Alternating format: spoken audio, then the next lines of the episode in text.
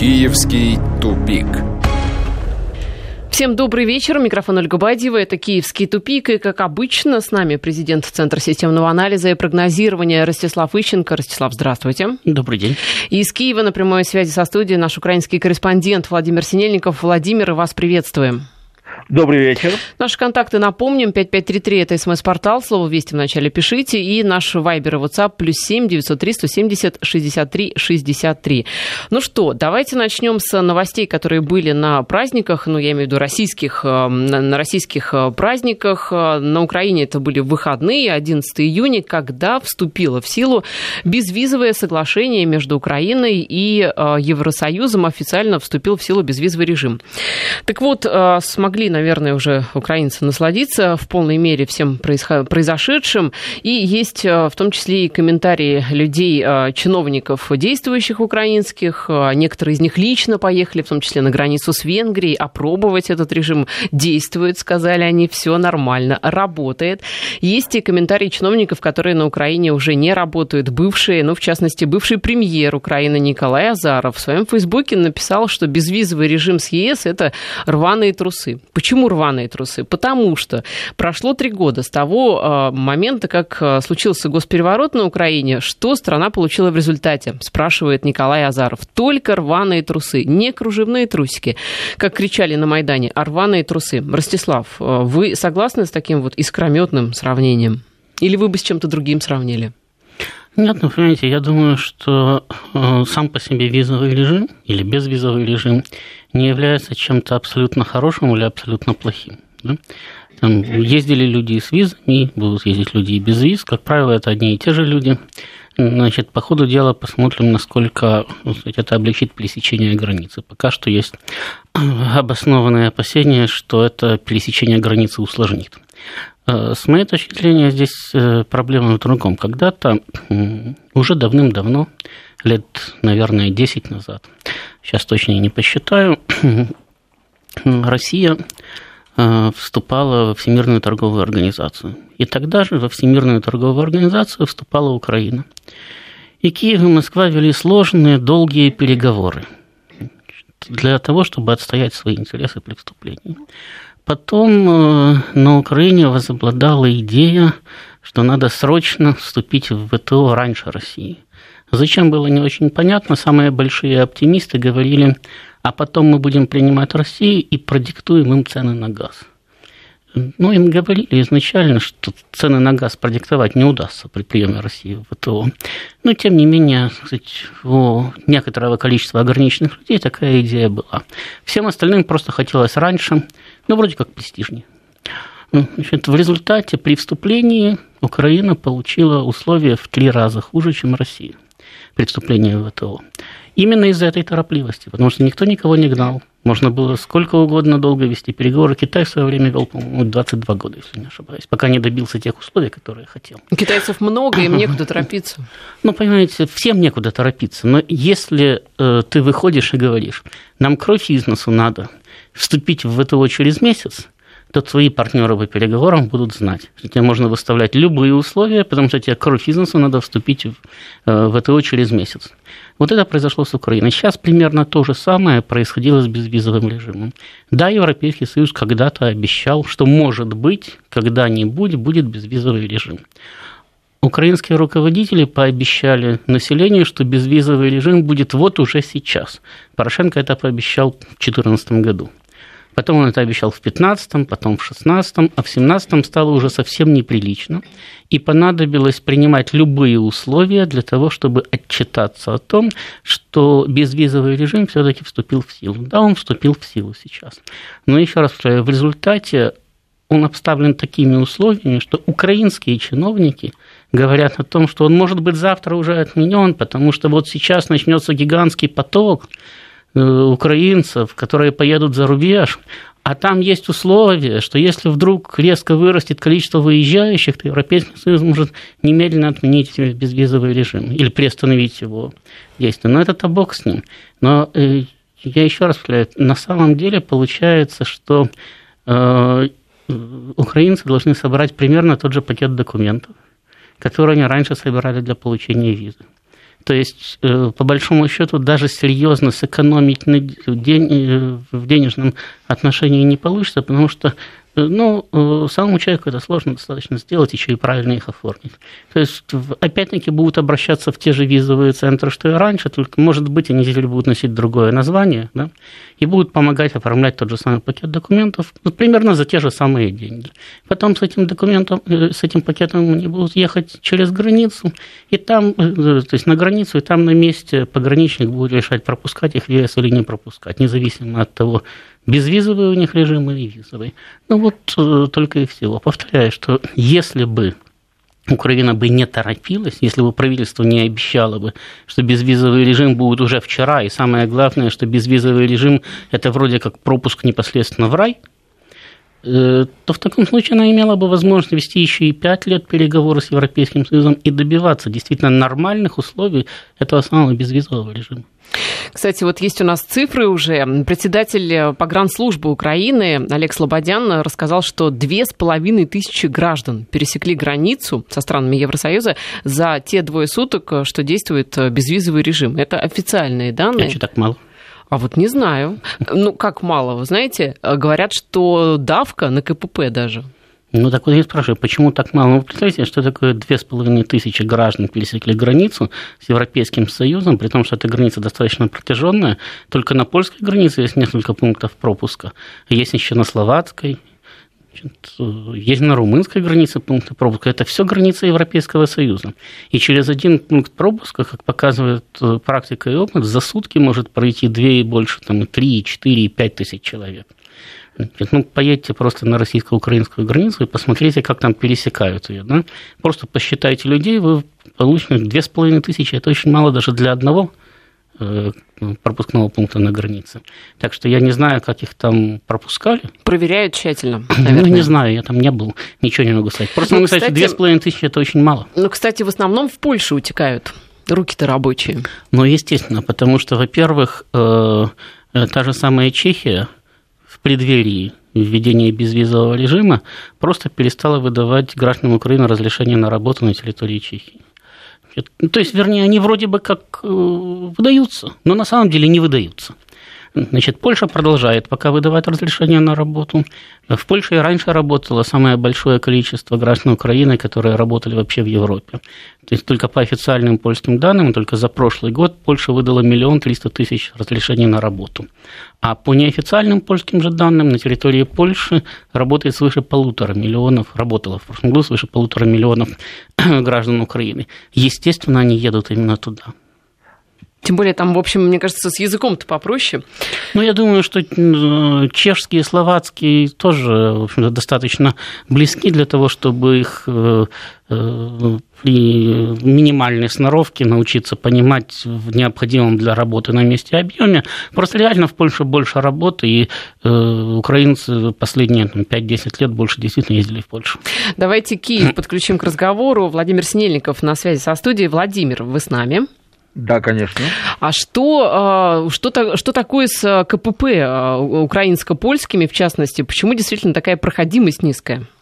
А, да дело в том, что вот то, что прошли без виза, э, это только люди, которые воспользовались новыми биометрическими паспортами. А пассажиропоток через границу был абсолютно нормальный. В первый день это было 60 тысяч человек, около 60 тысяч человек, из них меньше 3% э, были те, кто прошел без визы. А, то есть весь этот шум вокруг без виза, он очень сильно преувеличен. На самом деле он, во-первых, не, не имеет никакого практического значения по сравнению с тем, что было раньше. Тут совершенно справедливо отмечалось, что, во-первых, нужно э, предоставлять тот же пакет документов, и тебя на границе могут развернуть без объяснения причин, просто потому что ты не понравился, в отличие от того, что бывает, когда у тебя есть виза. Это первый момент. А во-вторых, на самом деле без виз для Украины это далеко не новость. Э, с Израилем э, соглашение о безвизе есть уже очень давно, я не скажу сколько точно лет, но пять лет назад мои друзья ездили к родственникам в Израиле и заодно и отдохнуть уже по безвизовому режиму.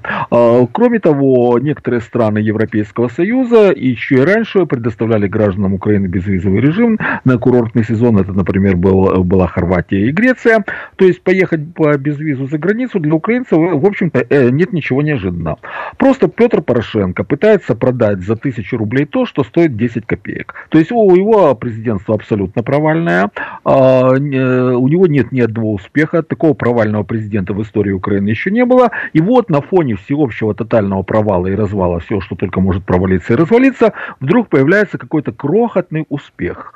Э, безвизовый режим. Правда, естественно, через три года после того, как обещали, я напомню, что Порошенко в своей предвыборной программе обещал, что безвиз будет к концу первого года его пребывания у власти, а Украина получила его уже на четвертом году пребывания у власти Порошенко. Но все-таки какой-то успех все-таки как-то есть. И вот Порошенко сейчас э, радостно бегает, надувает щеки и говорит о том, что вот какой он эффективный президент, посмотрите, вот я сумел получить для вас безвиз. Хотя на самом деле там действительно отношение к безвизу достаточно уже спокойное, то есть, попервах, эм, если бы это безвиз дали сразу, то, может быть, эйфории было больше, но за три с лишним года народ как-то успел сообразить, что толку от безвиза очень мало. Э, чуть меньше формальностей, можно разве что сэкономить на визе, там 30, 40 или 50 евро, смотря в какую страну едешь, э, а в принципе все абсолютно то же самое. По поводу устройства на работу, ну, за границей, э, как говорил Ростислав, уже давным-давно работают миллионы граждан Украины в Европейском Союзе, причем нелегально, там уже давно отлажена практика, давно работает мафия, которая крыширует этот нелегальный бизнес, причем, вероятнее всего, местные власти в доле, потому что, в принципе, не может быть организована вот такая массовая мигра... трудовая миграция, так, чтобы тамошняя полиция и тамошние власти ничего не знали и, естественно, ничего с этого не имели. А, то есть все это давным-давно отработано и, в принципе, по большому счету ничего не меняет. Именно поэтому и такой относительно небольшой ажиотаж. 3% людей, которые пересекли границу, всего лишь воспользовались безвизовым. Все остальные старыми провер... паспортами. Ну, естественно, этот процент будет нарастать по очень простой причине. А, сейчас уже не будут на Украине выдаваться э, паспорта старого образца заграничные, то есть все новые паспорта будут уже исключительно биометрическими, и, соответственно, вследствие естественной убыли старых паспортов и появления новых, постепенно э, доля паспортов старого образца будет сходить на нет, и будут только э, биометрические паспорта, которые позволяют ездить по безвизу. Ольга? Да, да, вот нам пишут, как же озолотятся теперь польские пограничники и таможенники, ну а там где у них эм, возможности-то для зарабатывания денег?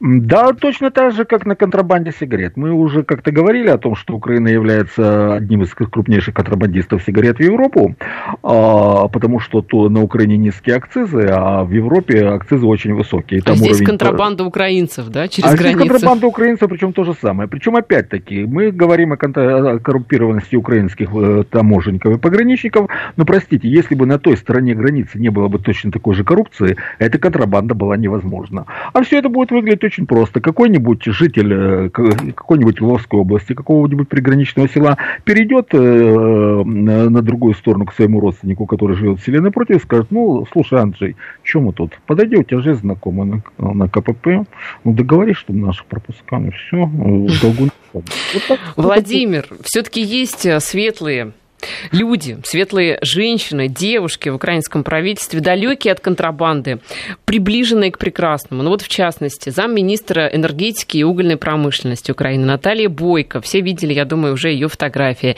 27-летняя чиновница, юная девушка в правительстве украинском, очень любит театры, очень любит э, прекрасное, настоящая ценительница театрального искусства. Так вот, э, появился, появился новый аукцион э, свидание с замминистра энергетики, причем все деньги, аукцион благотворительный, все деньги пойдут в детский институт хирургии для покупки аппаратов искусственной вентиляции легких. Цена стартовая 100 гривен, но это чуть больше 200 рублей, но а, все-таки надеются организаторы, что итоговая стоимость этого лота будет достаточной для того, чтобы купить этот самый аппарат. Владимир, расскажите, что это за девушка такая и много ли будет, ну, по прогнозам, желающих пойти с ней в театр? А, вы знаете, не знаю, будет ли много желающих, это зависит от того, какая будет установлена цена. Дело в том, что то, что сейчас делается вот эти вот благотворительные аукционы. На самом деле это давным-давно известная практика на Западе. Более того, э, те, кто любит американское кино, они очень часто а, там такие благотворительные э, ужины, посещение театра и так далее и тому подобное выставляются на благотворительный аукцион. То есть ты покупаешь билет для того, чтобы встретиться с каким-то известным э, человеком человеком или популярным, и все то, что эти все эти деньги, которые собираются, уходят на благотворительные цели. Таких вариантов достаточно много, и Э, э, и все зависит исключительно от популярности. То есть э, каждого, у каждого популярного деятеля своя цена. Что касается Бой, в данном случае Юли Бойко, то Э, эта девушка весьма симпатичная, весьма привлекательная, и на самом деле большое количество людей с огромнейшим удовольствием провели с ней вечер. А вопрос в том, насколько она популярна в стране и насколько оценят, вот это уже зависит от аукциона. В принципе, сказать что-то там такое выдающееся по поводу этой девушки нельзя, ни хорошего, ни плохого. Впрочем, милое, хорошее создание, ничего более. Да, ведь идет параллельно другой а, аукцион с а, другой девушкой из... А, да, это... А, да, вот а, другая девушка, это уже действительно другая девушка, вы абсолютно правы. Ну а что там другого в этой девушке? Анастасия ну, Деева, я имею в виду. Да, да, да, да, да, да вот да, я она... об этом и говорю, там девушка совсем другая. Ну, то есть, если, скажем, э, Юля Бойко не имеет какой-то определенной репутации, кроме того, что она выглядит весьма и весьма привлекательно, любому мужчине э, будет просто приятно пригласить такую девушку на ужин и заплатить хорошую, хорошие деньги в ресторане за это, а, или сходить с ней в театр и заплатить большие деньги за театр э, на благотворительность, то вот Анастасия Деева, то эта девушка весьма такая оригинальная и своеобразная. Ей 24 года. Она является заместителем министра, ее назначили в ноябре прошлого года заместителем министра э, внутренних дел по вопросам европейской интеграции. Э, девушка эта известна тем, что раньше она была помощницей народного депутата Леонида Кажары от партии регионов, а вот потом уехала в Швецию, некоторое время жила в Швеции, а вернувшись оттуда, э, стала советником одного из руководителей э, Министерства внутренних дел, в частности начальника э, национальной полиции Диканаидзе, а потом вдруг стала заместителем Авакова. При этом известность свою она приобрела тем, что не только тем, что у нее нет специального образования, э, но еще и тем, что перед тем, как она занимала столь заняла столь высокую должность в правительстве, э, в интернете появилась ее откровенная фотосессия в стиле ню. Подробности я уточнять не буду, кого интересует, тут может ознакомиться. Это вызвало очень негативную реакцию на Украине, и к этому э, э, назначению отнеслись весьма и весьма своеобразно. Например, Сергей Власенко, один из известнейших в стране адвокатов, написал на своей странице в социальных сетях следующее. А, только что получил информацию, что Кабинет министров Украины назначил заместителем министра 20-летнюю девушку, э, которая будет заниматься международным направлением. Если это э, правда, то я предлагаю признать за, э, заместителем министра МВД, э, который будет э, курировать борьбу с детской преступностью, мою дочь Полину. Ей через несколько дней исполнится 10 лет, и она точно не имеет высшей юридической освиты, как и какой-либо другой, но она очень умная и э, очень быстро воспринимает информацию. Для тех, кто не понял, это э, грустная шутка. Конец цитаты. Да, Владимир, спасибо. Ростислав, а вообще ведь есть и более, скажем так, популярные персоны на Украине, ну, например, Виталий Кличко. Он мог бы тоже, тоже устроить благотворительный аукцион, например, мастер-класс по а, боксу благотворительный. Почему нет? Может, еще и устроит. Э, мы же не знаем, что придет в голову ему или его пиарщикам. Там. Ну, в общем, мне кажется, с него станет. Через, через день или через два. Нет, так, а, кстати, в этом ничего плохого нет. Я только не понимаю, почему деньги на благотворительность надо собирать таким сложным способом. Можно просто сказать, давайте вот там соберемся, да и сдадим для благих целей, там надо собрать определенную сумму, да, для какого-то детского центра, для какой-то там спортивной школы, да для чего угодно.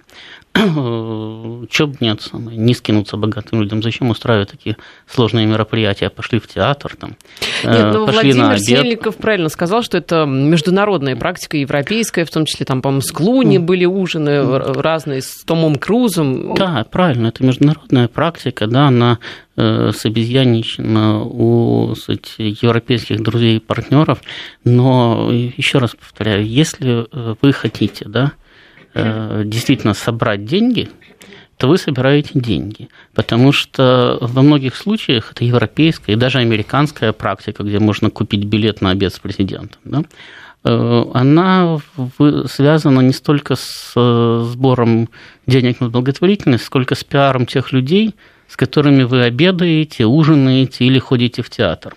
Потому что на самом деле, как вы понимаете, Ну, хоть э, за ужин с Деевой, хоть за театр «Сбой», какими бы там ни были ставки на аукционе, но какую-то совершенно бешеную сумму да, собрать невозможно. Но на аппарат-то э, хватит то есть, искусственной вы, вентиляции легких. Почему вы думаете, что хватит? Ну, я не знаю, сколько на Украине они стоят и где Украина закупает эти вот видите, аппараты. Вы не знаете, сколько они стоят, и вы не знаете, сколько заплатят, но вы считаете, что на аппарат хватит. А давайте выясним, у нас сейчас э, после рекламы и новостей выясним, сколько это стоят эти аппараты и хватит ли на них денег. Киевский тупик. Ростислав Ищенко у нас э, в студии, президент Центра системного анализа и прогнозирования, и Владимир Синельников, наш киевский корреспондент на прямой связи по телефону из Киева.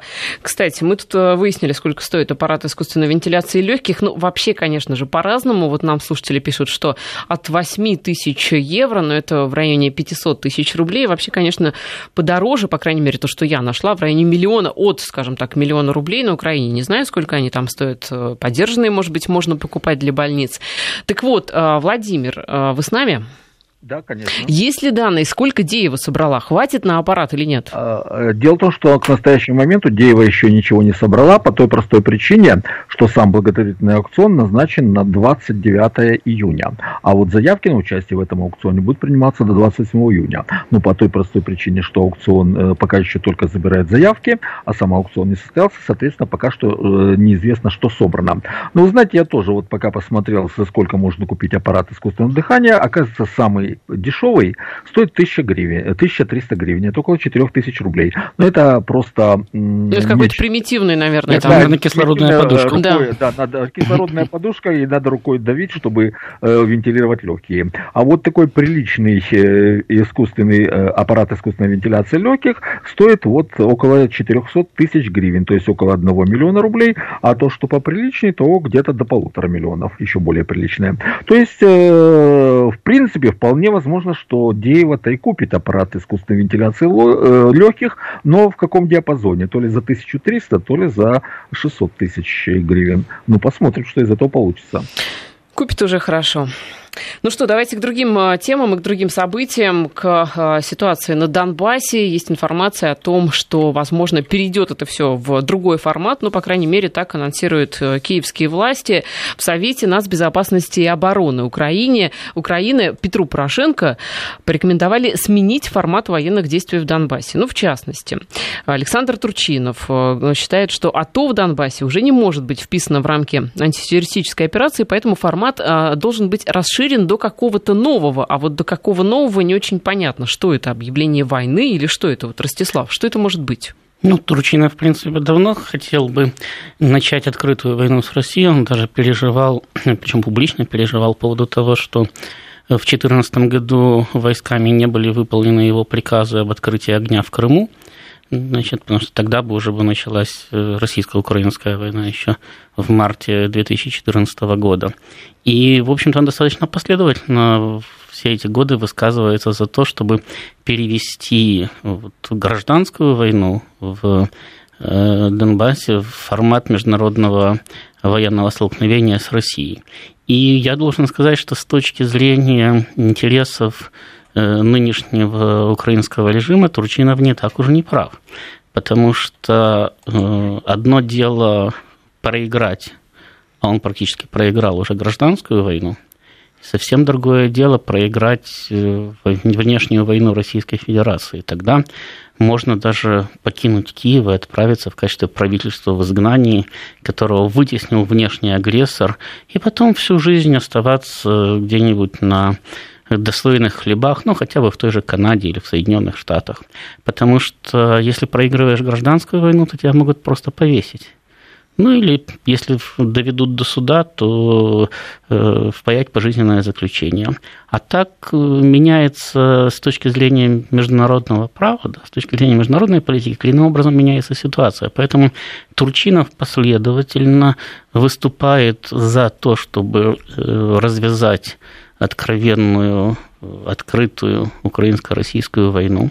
Сейчас э, в связи с ослаблением, чем критическим ослаблением Порошенко, э, у него значительно больше возможностей додавить его, э, потому что в течение последних месяцев Порошенко выполняет практически все пожелания нацистов. То есть они вначале выступают, он их немножко ругает, а потом возглавляет процесс. И так происходит каждый раз начиная от блокады Донбасса и заканчивая Георгиевской ленточкой.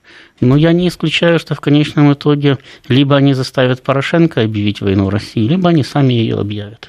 А достаточно ли, э, ведь это все-таки двустороннее такое действие, да, война, скажем так. Если, э, условно говоря, Турчинов говорит, объявляем вам войну, а мы говорим, ну, объявляйте, пожалуйста, мы-то здесь ни при чем. Это Нет, общем... Э, дело в том, что если вам объявили войну, то вы можете быть при чем, ни при чем, но факт уже состоялся.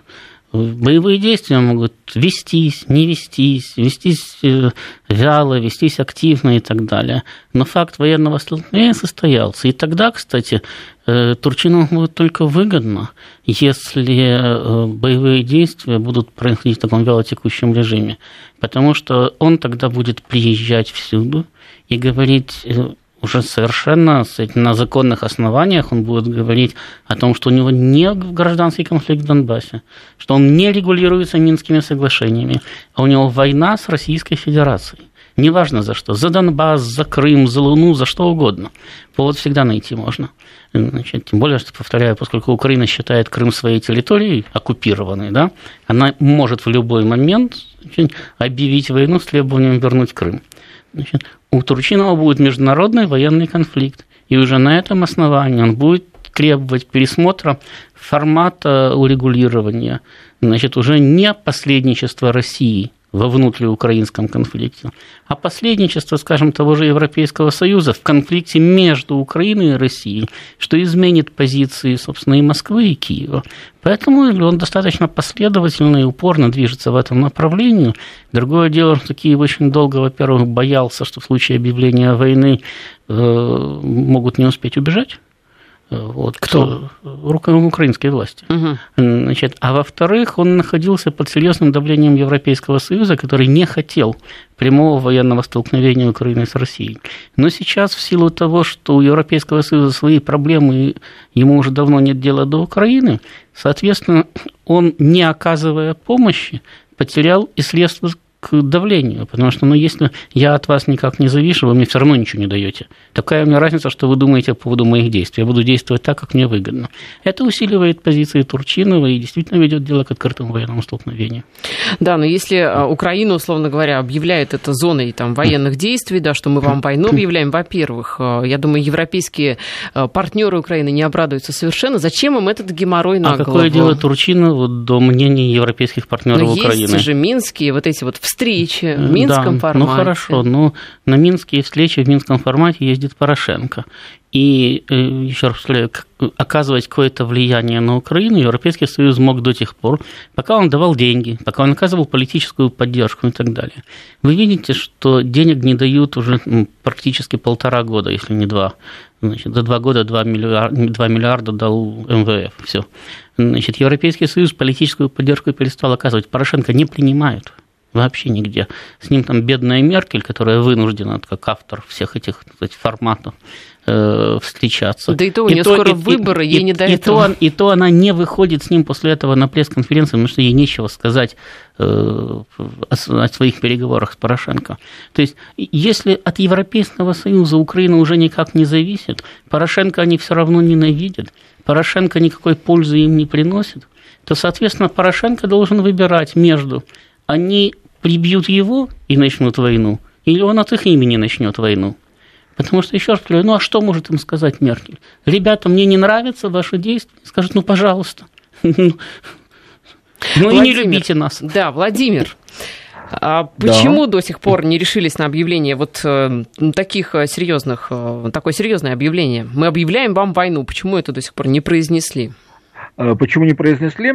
А, ну, до сих пор, можно сказать, на Украине есть э, надежда на то, что, может быть, как-то все-таки поможет, э, если не Европа, то Соединенные Штаты. На самом деле, в Киеве прекрасно дают себе отчет в том, что открытая война с Россией, и тем более, если Украина объявит войну, то есть станет агрессором, она для Украины не то, что заведомо проигрышна, это будет молниеносный разгром в течение нескольких дней. И это прекрасно понимают в Киеве. То есть до тех пор, пока у них есть возможность хоть как как-то держать власть внутри страны, они, естественно, на открытую войну не пойдут, потому что это будет прекращение этой самой власти. А власть для них это не только в настоящее время, это модус вивенди, то есть способ жизни. Если они потеряют власть, их немедленно привлекут к уголовной ответственности за все то, что они натворили. Это так они успеют убежать, ведь мы рассуждали это, об этом. Правильно. Так вот, ну вы знаете, там будет достаточно трудно им убежать, потому что там очень серьезное обвинение, обвинение такое, такого рода, которые трудно будут отрицать и на Западе. Почему сложно? Например, как раз безвизовый режим открыли с Европой. Беги, пожалуйста, выдадут, никто документы выдадут, не проверит. Выдадут. Я объясню почему. Дело в том, что вот лично Турчинов, он же был председателем Верховной Рады и исполняющим обязанности президента. Так вот, лично Турчинов несет ответственность за формирование добровольческих батальонов. А добровольческие батальоны – это незаконное вооруженное формирование. Они не прописаны в законодательстве Украины. И сейчас, кстати, мы тоже как-то говорили о парадоксальной ситуации, когда добровольцы собираются и кричат, дайте нам статус участника военных действий, который есть у нацгвардейцев и у военнослужащих Министерства обороны. Да, Владимир, погода, и мы к вам вернемся. Киевский тупик. Мы возвращаемся в эфир. Ростислав Ищенко и Владимир Синельников. А, Владимир, мы с вами а, не закончили на том, что а, Турчинов, которому подведомственны, собственно, добровольческие отряды, а ведь есть и украинские военные, которые там воюют в рамках там, мобилизации. Так вот, пришли сегодня новости о том, что вообще они просто бросают укрепления свои на передовой, бросают пустые бутылки из-под спиртного личные вещи, форму, и просто они куда-то то ли дезертируют, то ли куда-то они, я не знаю, куда они деваются, куда-то они сбегают. Они просто уходят на отдых. Они действительно устают, и как-то Ростислав говорил совершенно правильную вещь, если армия не воюет, она начинает разлагаться. А, то есть, ну, представьте себе, здоровые мужчины, которые месяцами или годами сидят на передовой, и по большому счету в вялотекущей войне им нечем заниматься. Только а, монотонные будни, им, естественно, хочется как-то расслабиться, хочется как-то отвлечься, и отсюда и распространение пьянства, и использование наркотиков, и, так сказать, отлучки, самоволки а, в ближайшие населенные пункты за отдыхом. А, то есть э, уровень дисциплины действительно низкий, но его поддерживать э, в принципе невозможно, потому что армия э, в состоянии вот такой полуразложенности и бездействия, она просто иной быть и не может. Так что я бы не сказал, что это принимает какие-то катастрофические для украинской армии масштабы, но тем не менее это явление имеет место, и оно весьма заметно. И это при том, кстати, что служить, естественно, никто не хочет, все стремятся не попасть на фронт, за исключением так называемых добровольцев, которые используют только для карательных зачисток, то есть, по сути, в боях-то они участие не принимают, а только расправляются с мирным населением, ну и при этом, как показывают многочисленные факты, занимаются мародерством, грабежом и тому подобное. А, так вот, э, возвращаясь опять-таки к этой теме, то есть Турчинов, как создатель незаконных вооруженных формирований, и несет ответственность за все те преступления, которые они совершили на Юго-Востоке, и, соответственно, когда, если он перестанет быть у власти, его к этому могут привлечь. С такой статьей уезжать за границу, естественно, не хочется. И вот тут совершенно верно возникает ситуация, когда им выгодно проиграть войну для того, чтобы найти повод, чтобы сбежать на Запад под благовидным предлогом. То есть они объявляют войну, тут же ее проигрывают, тут же убегают и говорят, ну вот видите, мы беглецы. То есть Ростислав абсолютно правильно изложил ситуацию. Э, начать войну для того, чтобы ее проиграть и тем самым спасти себя лично. Ну, я просто хочу добавить, да, что там э, далеко не все на Украине считают, что они так уж быстро проиграют войну. Там есть еще один подход, помимо того, чтобы проиграть и сбежать. Э, дело в том, что э, тот же самый Турчинов, да, и э, многие руководители всех этих нацистских банд, как бы они ни назывались, там полки нацгвардии, добровольческие батальоны и так далее, считают, что они в состоянии по примеру того же ИГИЛ, довольно долго сопротивляться э, в больших городах. Ну, потому что та же самая российская армия, да, будет э, находиться перед выбором разносить в щепки при помощи авиации артиллерии русский город Харьков вместе с населением, или вымащивать его телами русской пехоты, потому что когда в городе обороняется 30-тысячная группировка жилой застройки, их э, не так просто выковырять оттуда. А тогда это будут действительно очень большие потери. Кроме того, они рассчитывают на возникновение партизанщины и на то, что да, разгромить регулярные вооруженные силы для э, России не проблема, а вот э, удерживать под контролем, то есть оккупировать территорию, это достаточно большая проблема, просто потому что российские вооруженные силы тоже ограничены, не такие уж большие. И для того, чтобы держать под контролем территорию Украины, понадобится достаточно крупный контингент, который, в общем-то, Россия сможет выделить, но с очень большим напряжением сил.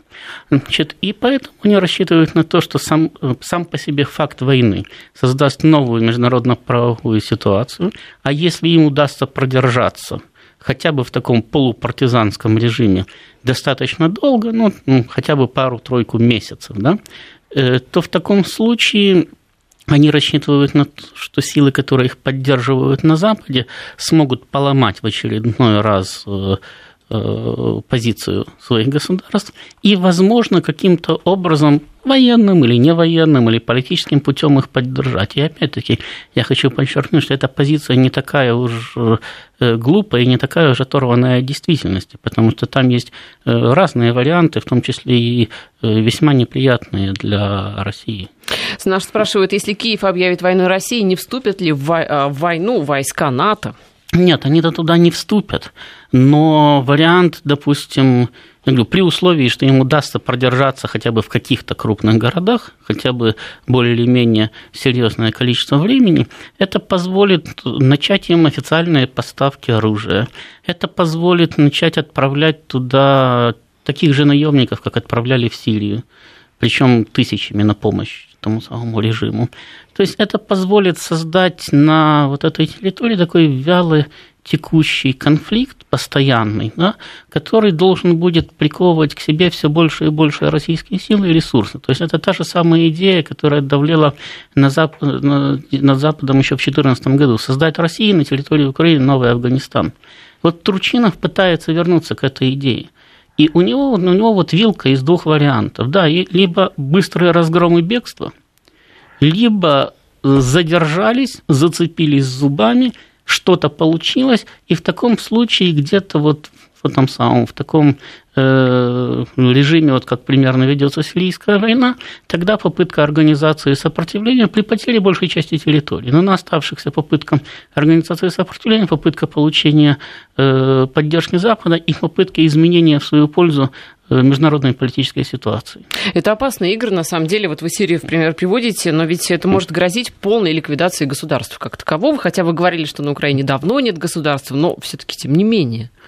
Но, э, понимаете, когда вопрос э, перед нынешней киевской властью состоит в полной как вы говорите, ликвидации государственности и в полной ликвидации их личной жизни – то, очевидно, они выбирают свои собственные интересы, потому что своя рубашка к телу ближе, во-первых, а во-вторых, они всю жизнь исходили из того, что украинское государство – это такой приятный актив, который неизвестно откуда взялся, и его надо с наибольшей выгодой для себя реализовать. Ну, вот они его и реализовывают. Евгений нас спрашивает, как вы полагаете, а чем Турчинов думает воевать? Есть вообще э, ресурсы-то? Я имею в виду и человеческие, и материальные. Ну, я еще раз повторяю, там есть э, на данный момент порядка 30, э, может быть, даже 50 тысяч достаточно мотивированных нацистов, наемников или людей, которые э, уже достаточно долго воюют и кстати, внутренне нацифицировались. Есть достаточное количество тяжелой техники, есть достаточное количество тяжелой артиллерии и даже еще немножко авиации. Для того, чтобы зацепиться в нескольких крупных городах, в двух, в трех, неважно. Сил вполне достаточно. А вот как их оттуда выковыривать, это другой вопрос. А вот еще такое мнение, что если Турчинов войну объявит, то у ЕС есть хороший рычаг воздействия, заморозка счетов в европейских банках господина Турчинова. Но э, почему-то все знают счета господина Турчинова в европейских банках. Кто вам сказал, что они находятся именно в европейских банках? Э, например, не в российских же. Ну, например, в свое время Э, регионалы, да, когда они еще находились при власти, но уже понимали, что у них вот сейчас могут из-за изменения их позиции по соглашению об ассоциации испортиться отношения с Соединенными Штатами с Европейским Союзом, начали массовое перемещение своих счетов из европейских в азиатские банки. Это, правда, вряд ли бы им помогло, но, по крайней мере, они пытались таким образом уйти из-под европейских санкций. Я думаю, что господин Турчинов не глупее, и уж каким-то образом спасти свои деньги может. А во-вторых, я э, скажу еще одну такую простую вещь, которую я говорил еще, когда Янукович управлял страной и боялся, что ЕС заморозит его счета. Я тогда говорил следующее, что если он потеряет президентство, то деньги у него все равно отберут, возможно, вместе с жизнью. А если он останется президентом, то он украдет больше, чем у него отобрали. На этом мы с вами попрощаемся. Спасибо, Ростислав Ищенко и Владимир Синельников. Прощаемся до завтра. Киевский тупик.